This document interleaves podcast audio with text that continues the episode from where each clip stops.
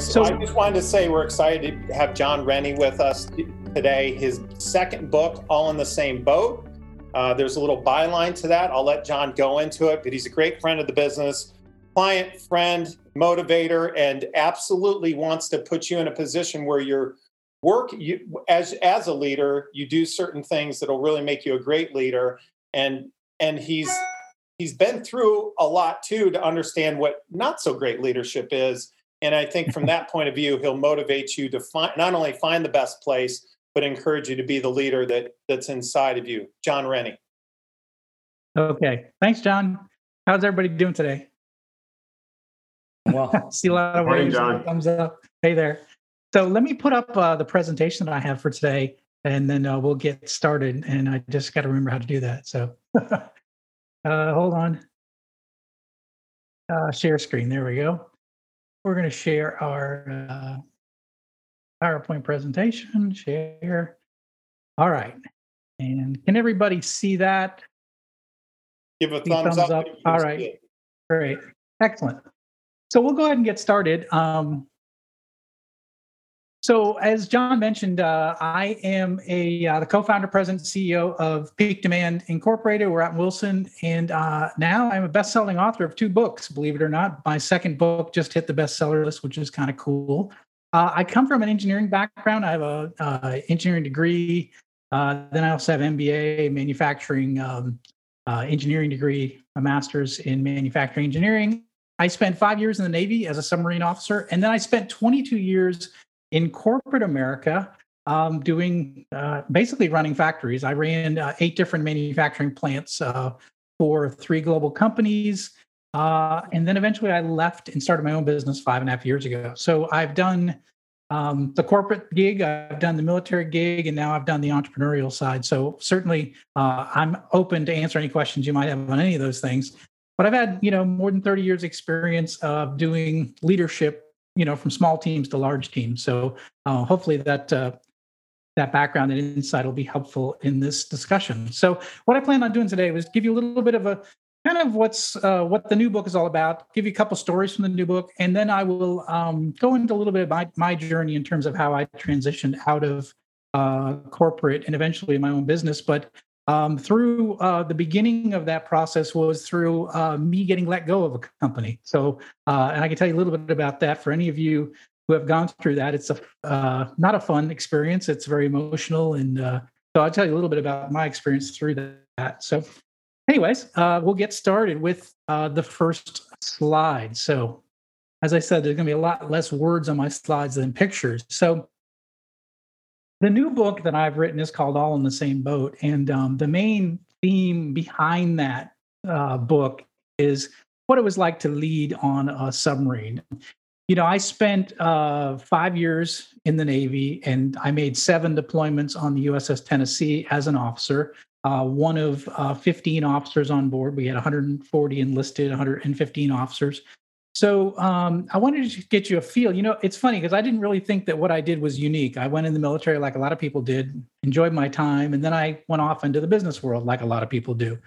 But, over the years, I realized that, being on a submarine was a very unique environment, a very unique place to learn leadership, a very unique place to have a military experience, even different from other Navy platforms like an aircraft carrier or destroyer or what have you.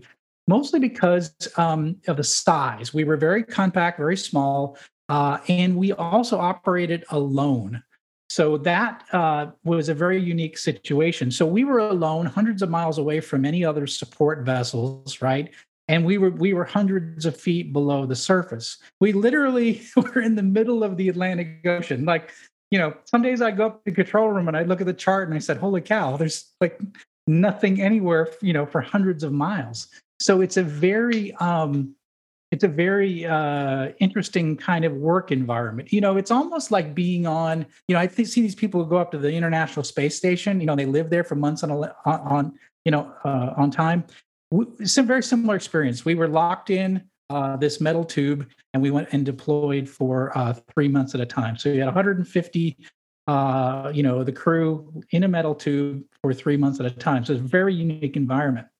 But one of the things that's really important that I learned through this process is that In a submarine, it's a very unique environment in which there's shared responsibility and vulnerability. So every sailor, it didn't matter what your rank was, we were all very important to our mission, right? One sailor, one junior sailor, one junior officer could make a mistake and we would all perish. We were all in it together. And so there was this shared responsibility and vulnerability, which was different than anything I ever saw in the civilian world, in corporate America, even as an entrepreneur.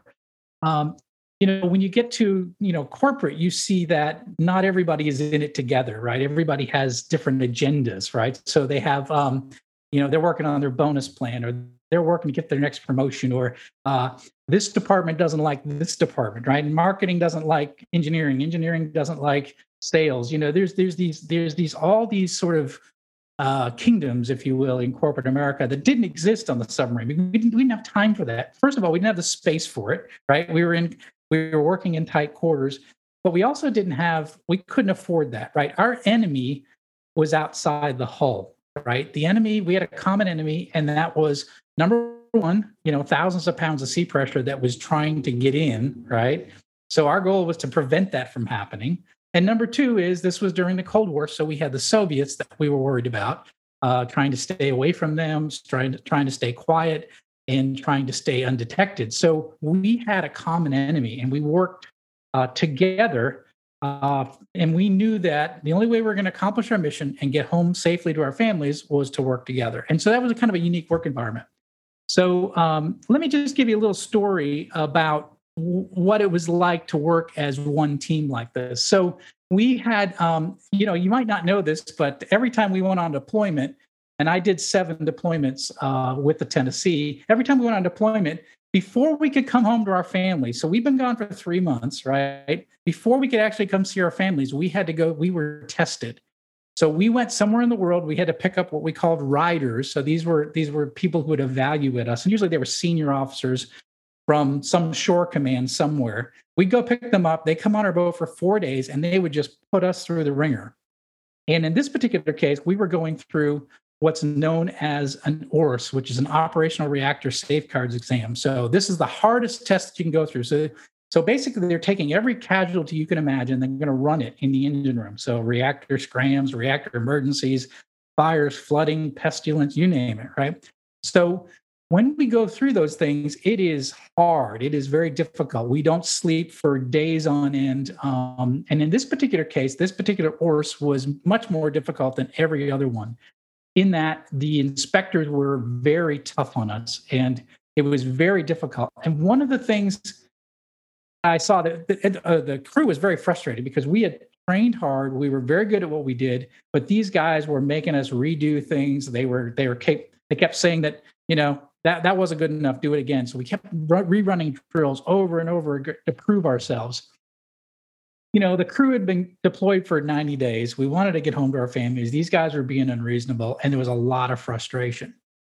And it's funny, because I've been in situations like that in the civilian world, in business. And, at that point, usually the infighting starts, right? Usually the finger pointing start, and there's a lot of negativity. And it was just the opposite that happened on the boat in this particular case. We all rallied together, because the enemy became these evaluators, these riders, the guys that were on our boat testing us. And we came together, and we, even though we were sleep deprived, even though that we wanted to just get home to our families, we all rallied together, and we killed it. We had one of our best ORS exams ever through this process. But that's just part of the story. And I tell this story in the book, so it's kind of funny. So at the end of the day, when all these tests were done, we surfaced, and we were going to meet up with tugboats that were going to meet us and take these riders off the boat. Well, I was the officer deck, which meant if you look at this picture, you see these, that's the conning tower, and up top is the what they call the flying bridge. And that's where I would operate the submarine from as officer deck, and up on the flying bridge. So up on the flying bridge, we just surfaced.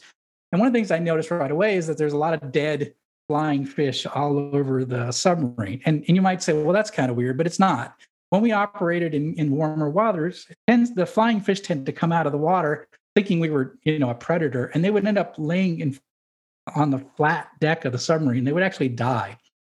So as we steamed into where we were going to meet the tugboats, all these fish were just laying there, you know, kind of rotting in the sun and stinking and all that fun stuff. So I didn't think anything of it because it's something I saw all the time. So we get to the tugs, we get these testers, these evaluators, they start loading off the boat. And I don't think anything of it. No problem. The tugs go off. It's no big deal. I turn over the watch. I go down to the wardroom, which is where the officers meet to have our lunch, and everyone's laughing and everyone's having a good time. And there's all this celebration. And I'm like, what did I miss? Right. And the first thing they said, well, it happened on your watch. And I said, what do you mean? What did I miss? And he said, oh, you didn't see it. I said, I missed it. And what had happened is as they loaded up the bags for these riders that were on the boat, all of their luggage, the sailors and officers that were helping these guys get off the boat, they stuffed all the dead flying fish in these guys' bags. And then they handed them off their bags and smiled and waved as they went off. And one of the officers looked at me and said, that's not even the best part. He said, I took the underwear I've been wearing for the past 4 days and put it in there as well. My point is that we were in it together, and there was a common enemy. The enemy was outside the hall. It was outside the four walls. And as I've been a leader in the civilian world, that's one of the big things I always try to eliminate, that us and them, right? We're in it together.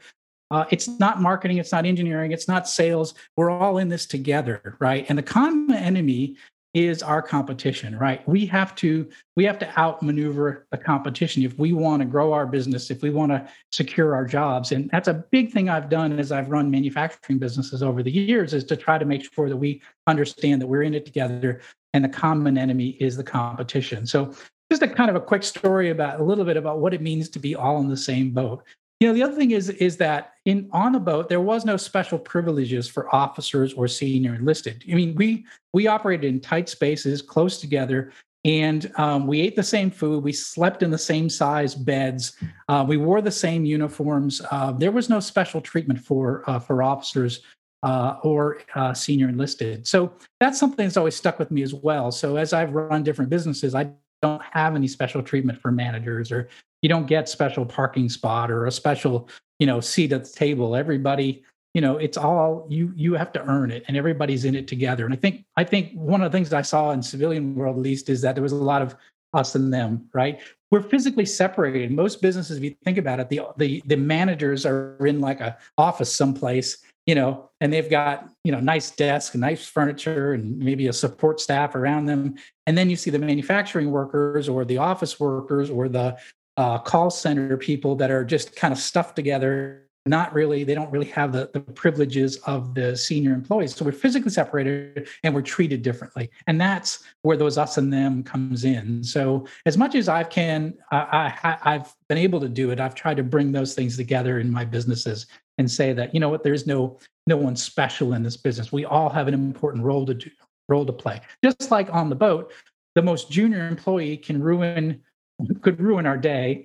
Just like that in business, the same thing. The most junior employee could really hurt you in your business if they feel like they're not treated well or treated with respect, or they feel like that they are not part of the overall business. So a big part of this book is talking about those kind of lessons from, you know, being in this really unique work environment where, you know, 3 months at a time, locked in a metal tube with 150 people. So that's a quick little story about one story about that time on the boat. So before I go into another story, I just want to open that up for any questions about you might have about that story or life on a submarine. Yes. Yeah, I actually have a couple.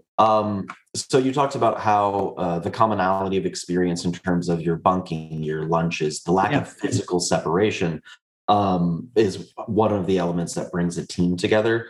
My question is, in a lot of manufacturing and other business spaces, I think that poses additional challenges because of the specialized roles where this person needs to be on a call basically all day. They're going to need a quiet space themselves. Maybe a clean manufacturing space has to be separate from the business offices.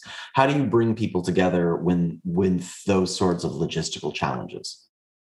Yeah, so that's a great question. And actually, that's the first thing I realized when I ran my first manufacturing plant is I saw the separation, like physical separation. Like the sales, marketing, accounting were over here. The manufacturing people were over here. We didn't really have any of those common experiences and common places that we met. So I started doing, I used to go out on the shop floor every afternoon and walk around, talk to people, get to know the team and what have you. And I tell the story in the book is that I saw this tool that was all worn down. It was a mallet.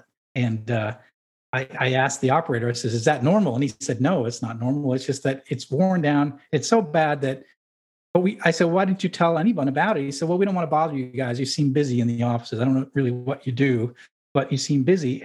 And so it kind of got me thinking a lot about what I could do differently. As I implemented, and I carried it out through all my plants, is I had this thing called Fridays on the Floor. And what it was every manager, the first Friday of every month, every manager would spend 4 hours on the shop floor in different departments. And it was like, you know, that show Undercover CEO, was it Undercover Boss, I think it was called. It's very similar to that. So we would work on the shop floor in different departments, and we would just, you know, we would see it, feel it, touch it, and we would meet the people and really connect. And those Fridays on the floor, I carried over for all the plants that I operated in. And that was really one way that we get these common experiences. We share, we learn that, okay, the guy on the shop floor is very valuable to this business. And they learn, oh, the plant manager is very valuable to the business. We gain mutual respect through that whole process. So yeah, so I think it's those opportunities where you can work together, and I try to do that as much as I could. You know, and there's stories in the book too where I even tried to figure out a way to bring the team together. That first plant, I actually went out and we did like team building, but not just the management team. We took the entire plant out and we did team building, and where we trained together, we learned together, we did a ropes course together. It was very interesting, really interesting experience, because it was like, it was a crazy idea as a young manager, but then I realized I had older employees and we were, you know, handing them through ropes and stuff. So, but it was a really good experience, but it helped kind of bring that common experience together. So as much as we can, try to bring people together and not have them separated. So I don't know if that answers the question, but a little bit of what we did. That's really good, John. So other questions on that, or I'll just go to the next slide. How did you solve problems in this like intense, close-knit environments where, you know, like on a sub, it's a little different. You can't take a walk too far. You have a different. So that's interesting. You know, as you know, working in companies, you know, you can go home at the end of the day. You can have the weekend off. You can, you know, say, hey, I'm gonna run out. I need a little time to think. We didn't have that luxury. Leadership was a 24/7 business. We were, you were in there with your people. There was no time off. There was no escape. So, yeah. So it was really hard to find that time to be alone. There was no alone time. But you know, you had your rack, you had your bed, and that's where you sort of sat and thought and, you know, reflected on the day. And that's pretty much all you had. But as far as problem solving, one of the things about being locked in a metal tube with 150 other people, in this case, it was all men back then, is that you learn to get along with people that you normally would have disagreements with. So you learn to get along with people with different opinions, different backgrounds, different, could be different political parties, different ideologies, different religions. We had to work with each other to be able to solve problems and get things done. So I would say that my tolerance for others that are different from me became very, I have very good tolerance for that. And it was built up from those days in the Navy. That's great. Thank you, John. Yeah. So let me continue. So let me talk a little bit about this no escape mindset. And I talk about that in the book called Developing a No Escape Mindset. So when you do lock people, and I touched on this just a little bit, when you do lock people in a hull for you know 3 months at a time, you learn that you got to get along with people that you're deployed with, right? So there's, on a submarine, there's no changing out of the crew. So you are stuck, if you will, if that's the right word. You're stuck with the people you deploy with for 3 months. They lock the tube, that's it. You're there with those 150 people. And one of the things is that, as I mentioned, you learn to work with people that you have complete differences with.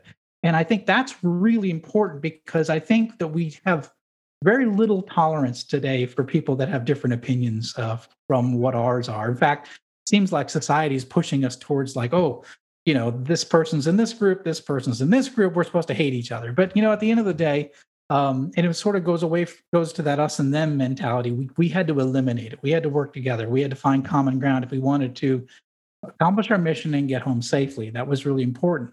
So let me tell you, so not only are you stuck with colleagues that you might not agree with or get along with, but you were stuck with employees that you may not get along with or maybe challenging. So let me tell you a little bit about Petty Officer McKinley. Petty Officer McKinley worked for me. I was the reactor controls officer, and he was a fairly young reactor operator, but he was a very good reactor operator. In fact, I would say he was my best reactor operator.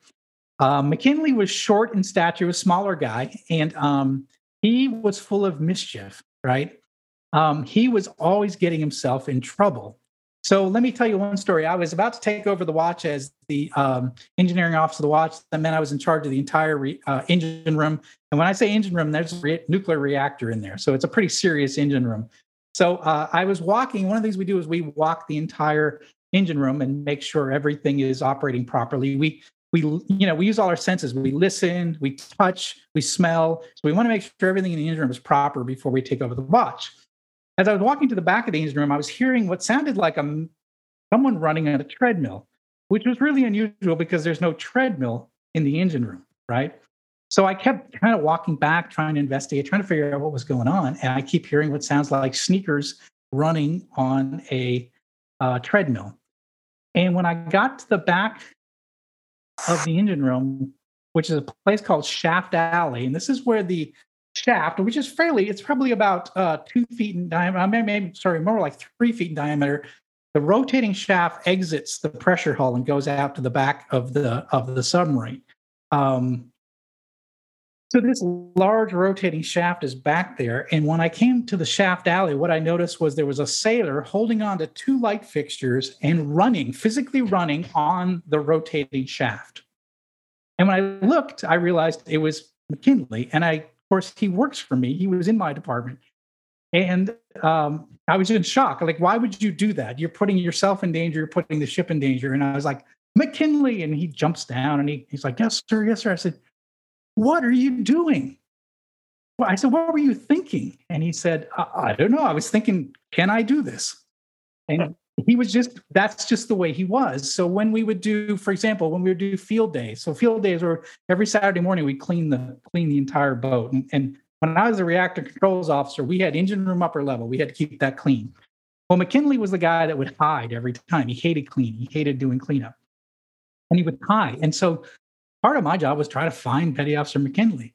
And I remember the first time this happened, I looked all over the engine room. I kept asking people, and he's around here somewhere. And I was walking by, and I just had this inkling, and I looked up in the overhead, which is filled with valves and ventilation and ductwork and what have you. And I just saw a sliver of a uniform up there. And I realized it was Petty Officer McKinley that had stuffed himself up in the overhead to get away from doing field day and cleaning. And I yelled at him, McKinley, get down here. And he came down, and I was like, what are you doing? And of course, he said, cleaning, sir. And that's just the way his personality was. And of course, there's other stories. One story was on the midwatch. He was my reactor operator. I was the engineer officer of the watch. And he was bored, and he started taking apart the reactor control panel. Now, let me tell you what the reactor control panel is. That is the panel that has everything that operates the nuclear reactor. We have a operating nuclear reactor at sea, and he starts just taking parts off it. And I wasn't aware of what he's doing, because he's sort of in front of me and I can't quite see what he's doing. He was taking parts up, and he says, hey, Mr. Rennie. And I said, yeah. And he just handed something back to me. And of course, I instinctively reached out, and it was one of the parts from the reactor control panel. And I was like, McKinley, what are you doing? What were you thinking? And he said, I was thinking you'd probably react that way. So he just was a mischievous guy. But one of the things I learned really quickly is that when he was bored, he got into trouble. Right. And he was bored a lot. And one of the things that I knew and I realized is that I had to find ways to keep him from being bored. And he was a fantastic reactor operator. He was also the best troubleshooter I had. So when we had an electronic problem, he was the guy that could solve it. So what I ended up doing is just getting McKinley really busy. So I had him training all of the new reactor operators.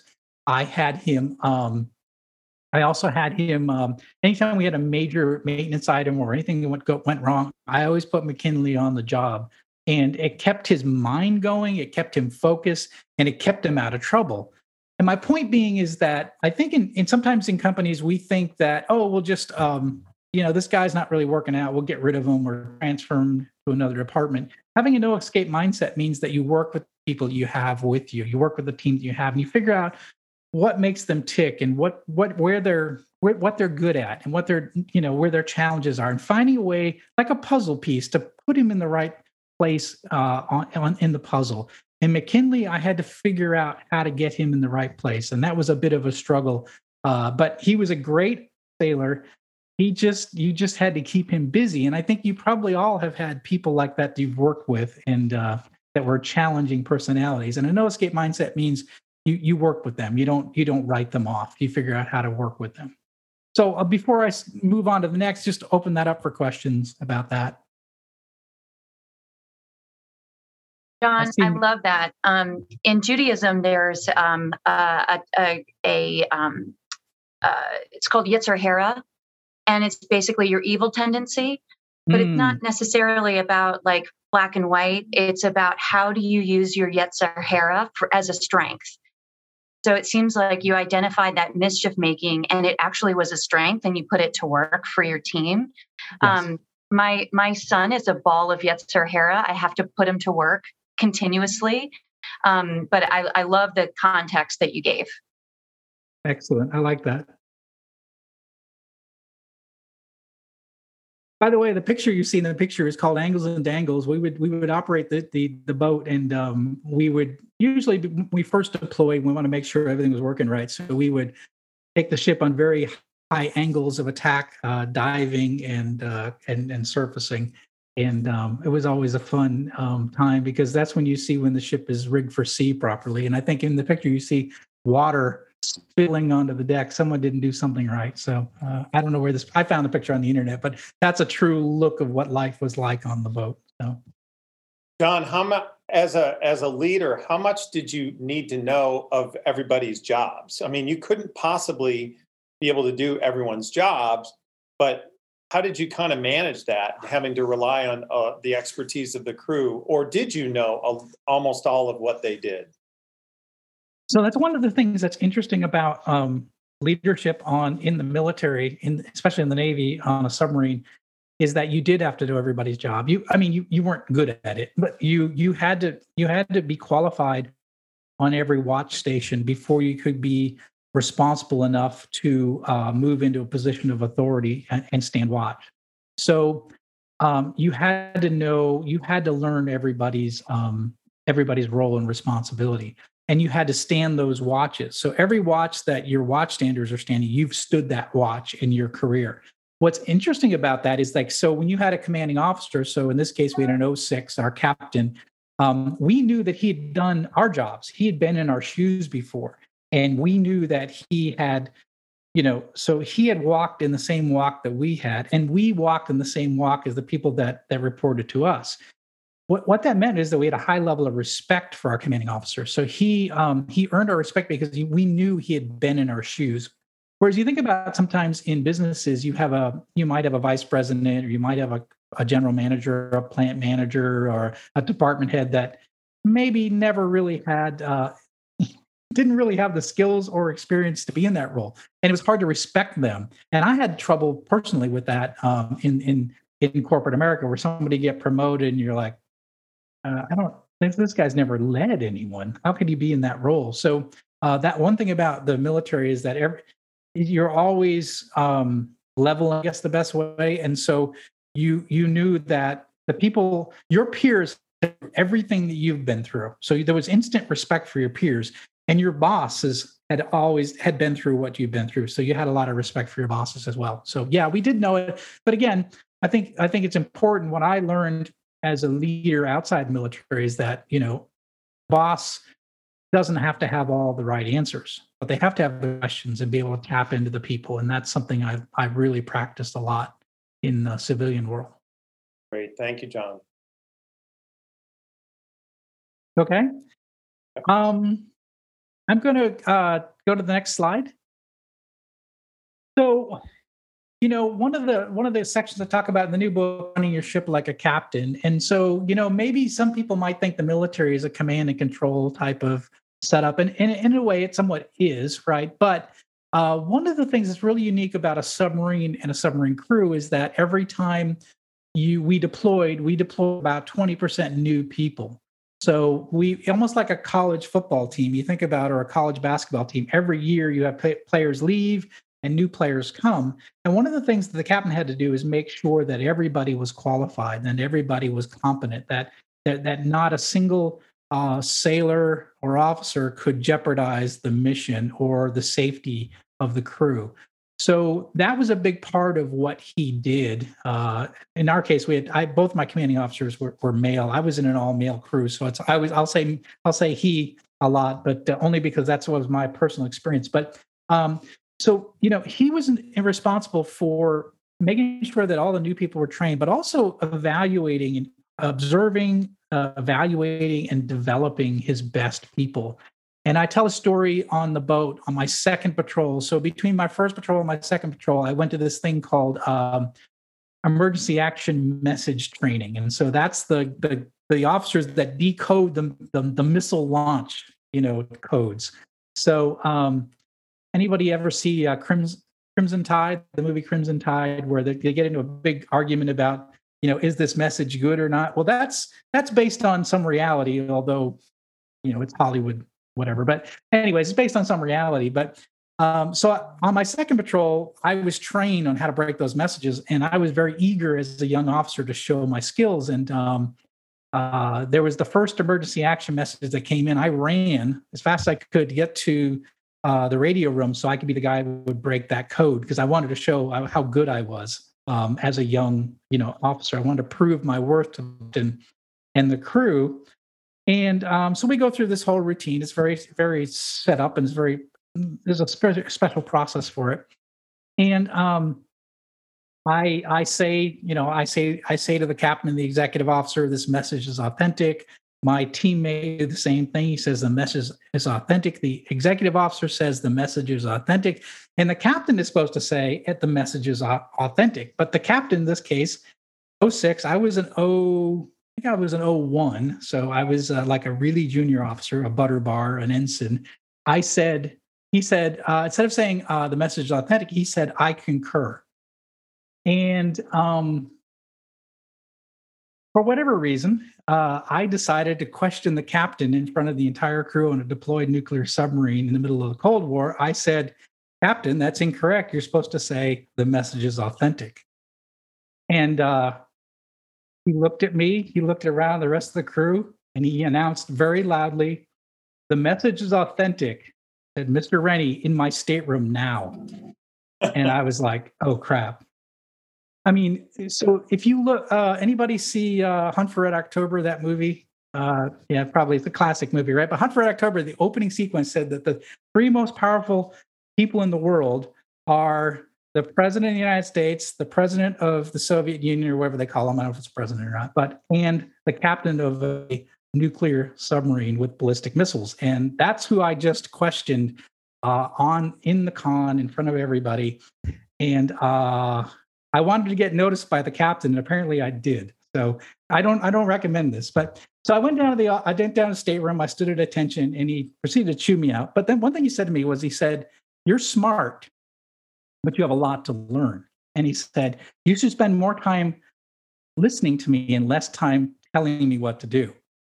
And that became the cheat code for how I became successful as an officer on that submarine. I realized that this man had a lot of experience, and I needed to spend time listening and learning from him. And over time, he became a mentor to me, and he kind of took me under his wing. And even though we were in the middle of the Cold War, the end of the Cold War, he had a lot of stress on him, but he treated me like a son, and he showed me the ropes. And I learned.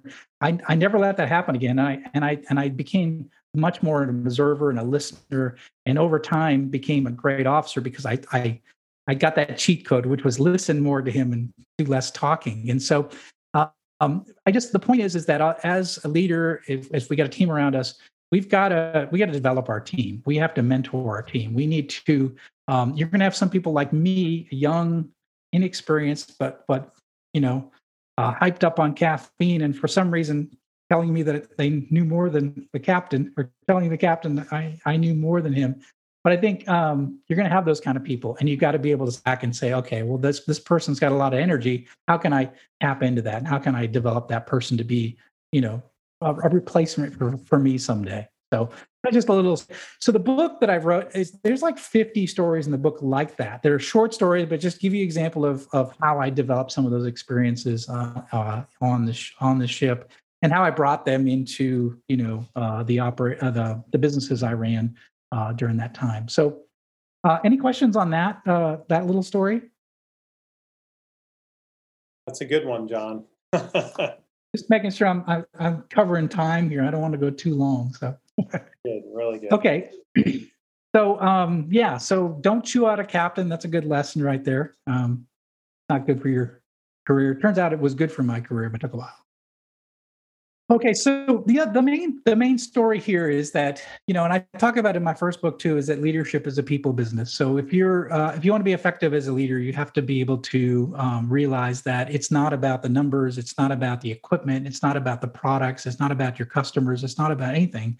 It's about your people. It's about your team. It's being able to tap into them and learn the best, get the best out of them. Make sure that you can align their personal goals and mission to the company's goals and mission. And when you can do that, you can have an effective organization. So a lot of it just comes right down to leadership gets right down to, it's about people. It's about having relationships with people. It's the same thing as having a relationship with your spouse or your children or your brother or your family. It's about having those relationships and building on those relationships.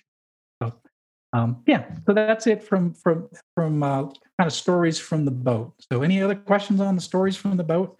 Any weird questions about like I don't know, how do we get rid of our waste? I don't know, how do we make water, or how we get oxygen? I mean, I can answer some technical questions too. How about at least the first two?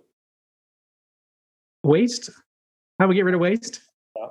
Yeah, so everything gets pumped overboard, which is kind of hard to believe, with a couple exceptions, and that is oil never goes overboard and plastic never goes overboard. So oil for two reasons: one, environmental, and two, it can give away the submarine's location. So oil tends to float on the surface, and so that sheen can give away our position.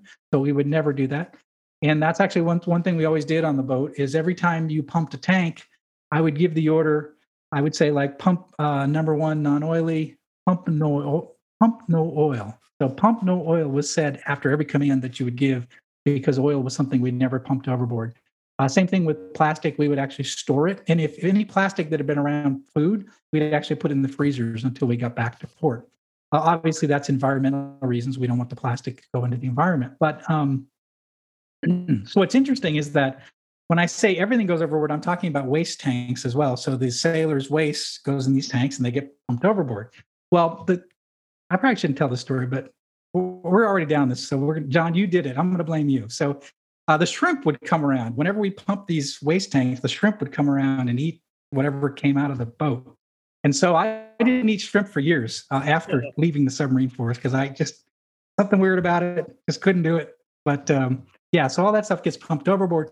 We make our own water using seawater. We would, distill that into fresh water. And we made our own oxygen by using electrolysis. And we would take H2O and separate the H and the O, and we would keep the O and we would pump out the H. So that's how we made oxygen, and that's how we lived on board. We were only limited by, our fuel could last 15 years. Nuclear fuel would last 15 years. But we were only limited to toilet paper and coffee. So if we ran out of those things, we had to pull in. So that's outstanding. Keep rolling, John. This is good. Okay, we'll keep going. So let me tell you a little bit about my journey in career. My career journey. I I mentioned I did 22 years in corporate America. I came out of the military, went right into corporate. I was promoted, continuously promoted, moved into management roles, moved into vice president, general manager, plant managers. I ran 8 different manufacturing plants during that time. But I found myself at one point in my career that I was let go.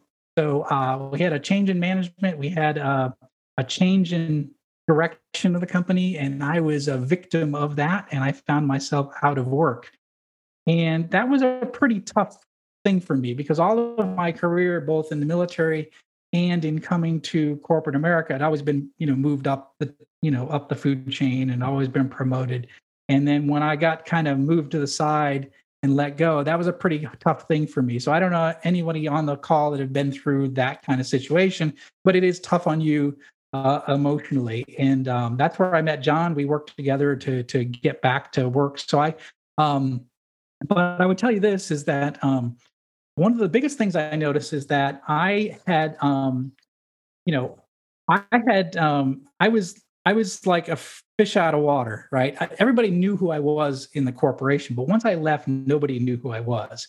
I was a nobody, right? And so I didn't have any presence outside my company, and that was a little bit scary when this happened to me. The other thing I would say is my network was stale. I was fat, dumb, and happy in my company. I was a king of my castle. Why would I work on my? Why would I keep my network fresh? I was really good at what I did. I'm just going to keep getting promoted. Life is good, right? So I didn't keep my network fresh. The other thing is like my LinkedIn wasn't updated. I hadn't updated it in years. I didn't care. I had a great job. I was making money, right? I was getting promoted.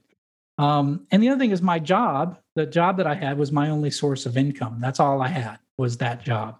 So when, the rug got pulled out from under me, it was like, holy cow. Like I was not prepared for it. It's funny because I always said to myself, like a fighter pilot, they have the, I don't know what they call that thing. I'm not a fighter pilot, but they would, pull it to punch out of the plane if in case of emergency. I always thought I'd be smart enough to figure out when that was happening and pull out before something bad happened. But unfortunately, I wasn't, I had no idea this was happening behind me. And then all of a sudden I was out of work. So I found myself in a position where nobody knew who I was, and I had a stale network, bad LinkedIn profile, and all I had was my job. So I had nothing. So, I met John, and one of the things that I would say, I credit John for this. He said, he mentioned to me that at the time, LinkedIn had just added like long form prose. You could write like long articles in LinkedIn. And he said, you ought to write about what you know about. And I don't know if you remember that, John, but you said that. And I was like, I've been writing for years in technical articles for the companies I worked for, being an engineer and what have you. I've been writing for years, all sorts of like, I've even done some, I ran the Twitter account. I had social networking, street cred, but I was doing it for someone else. But yet I had all these skills that I weren't applying to myself. So that's when I began writing.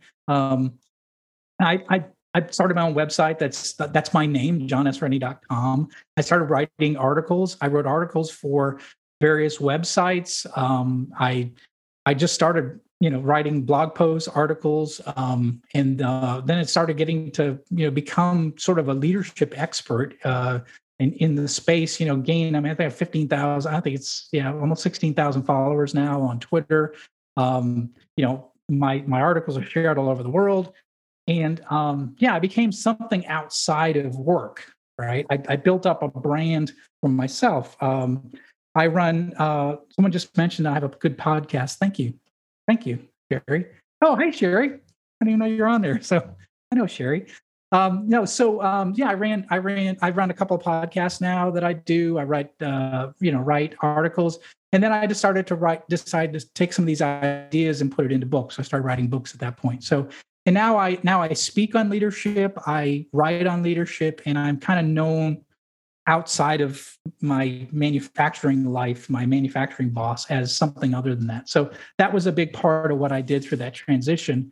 And I would credit John to get me to start writing and start talking about what I know. So again, I would encourage if you're not doing that, it's great. So Jeff was asking, is it Deep Leadership? Yeah, that's my podcast, Deep Leadership. So I also run another one called X Factor, which is, I'll tell you about that one. That's a little crazy. Me and another business leader, and we talk about things kind of a little more funny. It's more of a more entertainment than it is education. But so anyways, one of the other things I did was I made looking for a job my full-time job. And one of the things I used is I used mind mapping software, which you may be familiar with. I used a program called Simple Mind.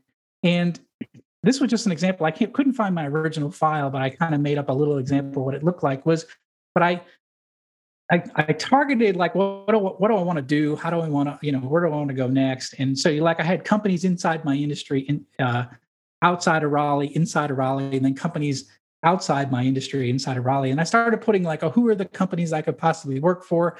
Who are the people that I know? And who are the people that I know, or I don't know, but somebody else might be connected to them? How do I meet up with those people? And this became like my map of what I would do every morning. So every morning I would make sure that I would keep this mind map up to date. And as I made those connections and I would check off, okay, I talked to this person, I had lunch with this person, I know this person connected with this person. So it became my full-time job, almost like, I think of one of those crazy movies where the conspiracy theory guy trying to find like the answer. It was a little bit like that. It's just trying to plug together who, where, what I could possibly do.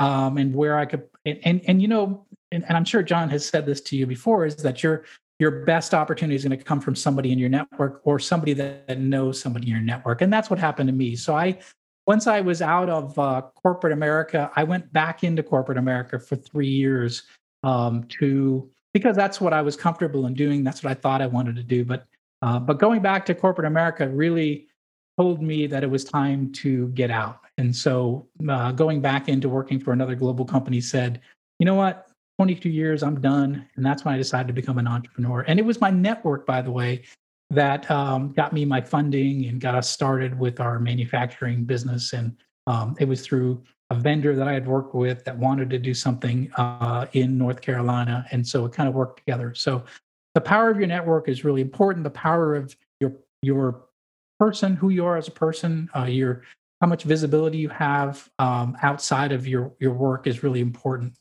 So, just some of the lessons I learned was, obviously trying to find a job, your full-time job, that's what it was for me. Building that presence is really important. I mean, you can go get your own website, with yourname.com. It's pretty easy to do, pretty easy to use, to set up a basic website to put your stuff on there so people can find it. Social media is easy to grow that. Write about what you know about. I think that's really important. Build, maintain, and utilize your network. So don't let your network go stale like I did. Don't let your LinkedIn go stale like I did. Make sure you have a professional headshot. I like the idea of using the mind map to visualize your mission, your job search. The other thing I did was I reached out to all my connections and said, hey, please give me some recommendations.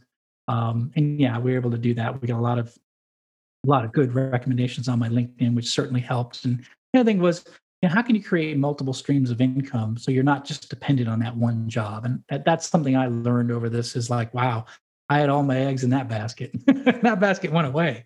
So, and the other thing is, consider smaller companies. Like I eventually took an entrepreneurial path. I think you can gain a lot from the smaller companies and trying to do something on your own. And the other thing I would say is really, really important is staying physically, mentally, spiritually strong because it's a tough battle. You're going through some tough emotions, so it's hard to be in that situation. So you gotta make sure you maintain that all. So. But that's it. So that's it for my story, my journey. And, if you want to reach out to me, there is my connections. I have two books out there. You can go to johnsrennie.com and find those two books. You can go to I have two podcasts, by the way.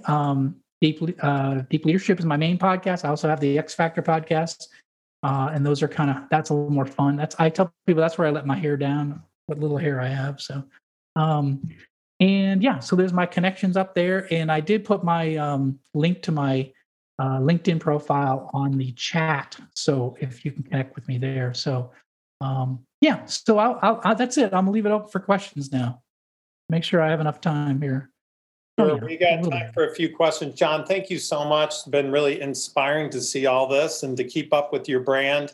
That's just fantastic advice today. Go ahead and unmute and ask a question. I'll start.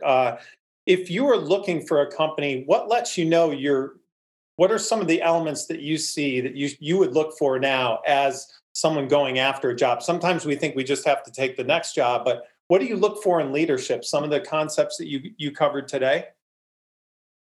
Yeah, I really think it's important to look at your boss. Like, who are you going to be working for, and what is the company like? What do they stand for? What are their principles? I think that's really important. At one point in my time, I was considering another job before I went back to ABB, and I met with the owner. I was a small company. I met with the owner, and I could tell this guy was going to be a micromanager, right? He knew the position of every valve in this manufacturing plant. And he's like, I'm going to move to this role and you're going to take over this role. And I'm like, working for somebody that knows everything about your job, that's kind of rough. So, watch out for those like red flags that this guy might be a micromanager. This guy might be an absent manager. This person is, just in it for themselves, not in it for the company. So some of those things that are in the book. Yeah, absolutely. You want to look for. And what are a couple of favorite questions that you like to ask or be asked in an interview? Well, I'm really curious to know what difficulties have you overcome when I'm looking to a candidate. I really want to know like your toughest story and how you overcame it, because I think that tells you a little bit about that person. I really do like to hire the people that have been through some difficult times, because they have they have grit, they have endurance, they can withstand when things get tough. And I'm looking for those people that have a story of where they, struggled and overcame that struggle. That's great. Okay, let's open it up. A couple more questions. Ted, what do you think? Yeah, I had a question. Oh, sorry? No, go ahead, Alex. Okay.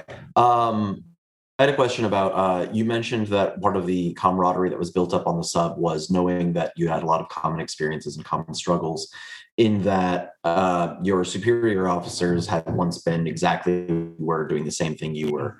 And it kind of brought to mind, there's, I think, a difficulty with hiring. Do I promote someone that I have within the company that I think has the skill set? Or do I hire some extremely qualified candidate that I can find from outside of the company? Yeah. Sometimes it's not a clean black and white decision. Sometimes you don't have anyone with experience in the company and you need someone from outside, but it's not always so simple. So I was wondering if you had thoughts on how you make that distinction. Yeah, in general, I'd prefer to promote from within if I can. But I also think that I want to see, when I have a team that's reporting me, I want to see a really diverse team. And what I mean by that is that I have some new employees, like new to our company.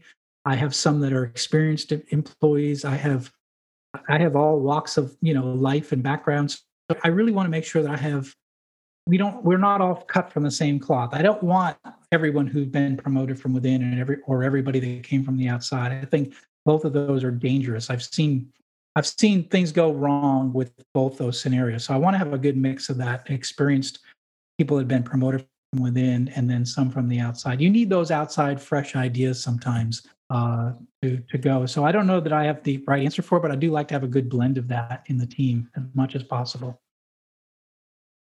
Excellent. All right, one more question. We got time for one more. I have a question. Donnie, go.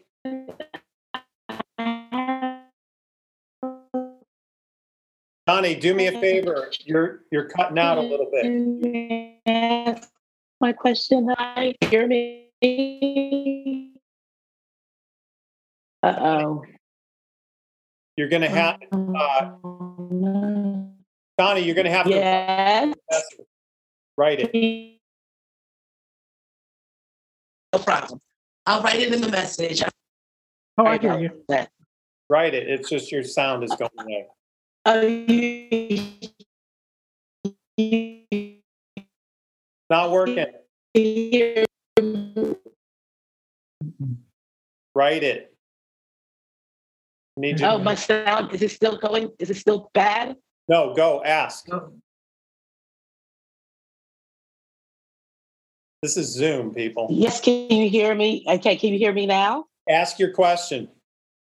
Okay, so my question is, during your transition period, what was the time that it took you to, really come to where you are right now? And how do you manage your time with the podcast and, speaking engagements? So the time, and then how do you manage your time? Thanks, Shani. It took me 3 months to get back into corporate world after I was let go from one company. It took me 3 months to get into a new role at a new company, new global company, kind of equivalent role. But it really took me 3 years there to realize I wasn't happy in corporate life and I needed to move on. So that's when I made the transition to being an entrepreneur. And that's been a 5-year long journey. So how do I manage my time? I don't sleep very much, which is probably not good, but I do. I get up at 4 a.m. every morning and I write from 4 to 5. I work out from 5 to 6. I get ready from work from 6 to 7. Then I'm at work at 8. And I come home and I have dinner and then I write until I go to bed. So, I just, it's making a priority. We do spend a lot of our time being entertained and consuming content. So I always say to myself, I'm trying to create more content than I consume. So that's been my goal since I've been on this journey. Thank you. Thank you, Shani. John, there's a life lesson right there for a lot of us. What, create more than you consume? Yeah. Yeah. I think that's really important. I think that's because it's easy to scroll through Twitter or, keep watching YouTube videos or, Netflix, one more episode. So it's easy to do that. So I try to have like a timer in my head, like, okay, well, I watch 10 minutes of content. I got to create 15 minutes, so. Excellent. Well, all right. One last question. Glad we got that in, Shani. Smith, did you like this stuff? Yeah, good. Anybody else want to comment? Ted, as a military man, what do you think of this? Well, I found it very interesting, John. And since you made the mistake of calling on me, I'm going to ask John to give us off the cuff what he would do. This is a true situation that happened. A friend of mine was a submariner, was the second submarine to go under the polar ice caps. While they were up there, they found some open water and surfaced. Had guard duty at night. It snowed heavily all night long. You made a snowman. How would you handle that situation? I would I'm the wrong guy to ask because I've always been a little bit of a rebel. So I would salute that guy and shake his hand and get a picture with him. So because in the book, I tell a story of how my last watch on the Tennessee, when I was leaving the Navy, I knew I was leaving the Navy. I had spent about a month sewing a giant pirate's flag, of which I took the American flag down, flew a pirate's flag for 6 hours, my last watch. Just to say I did it. So I would have loved that guy. I like it. Here's what his commander did. They had a burial at sea. They said, we have a man on board.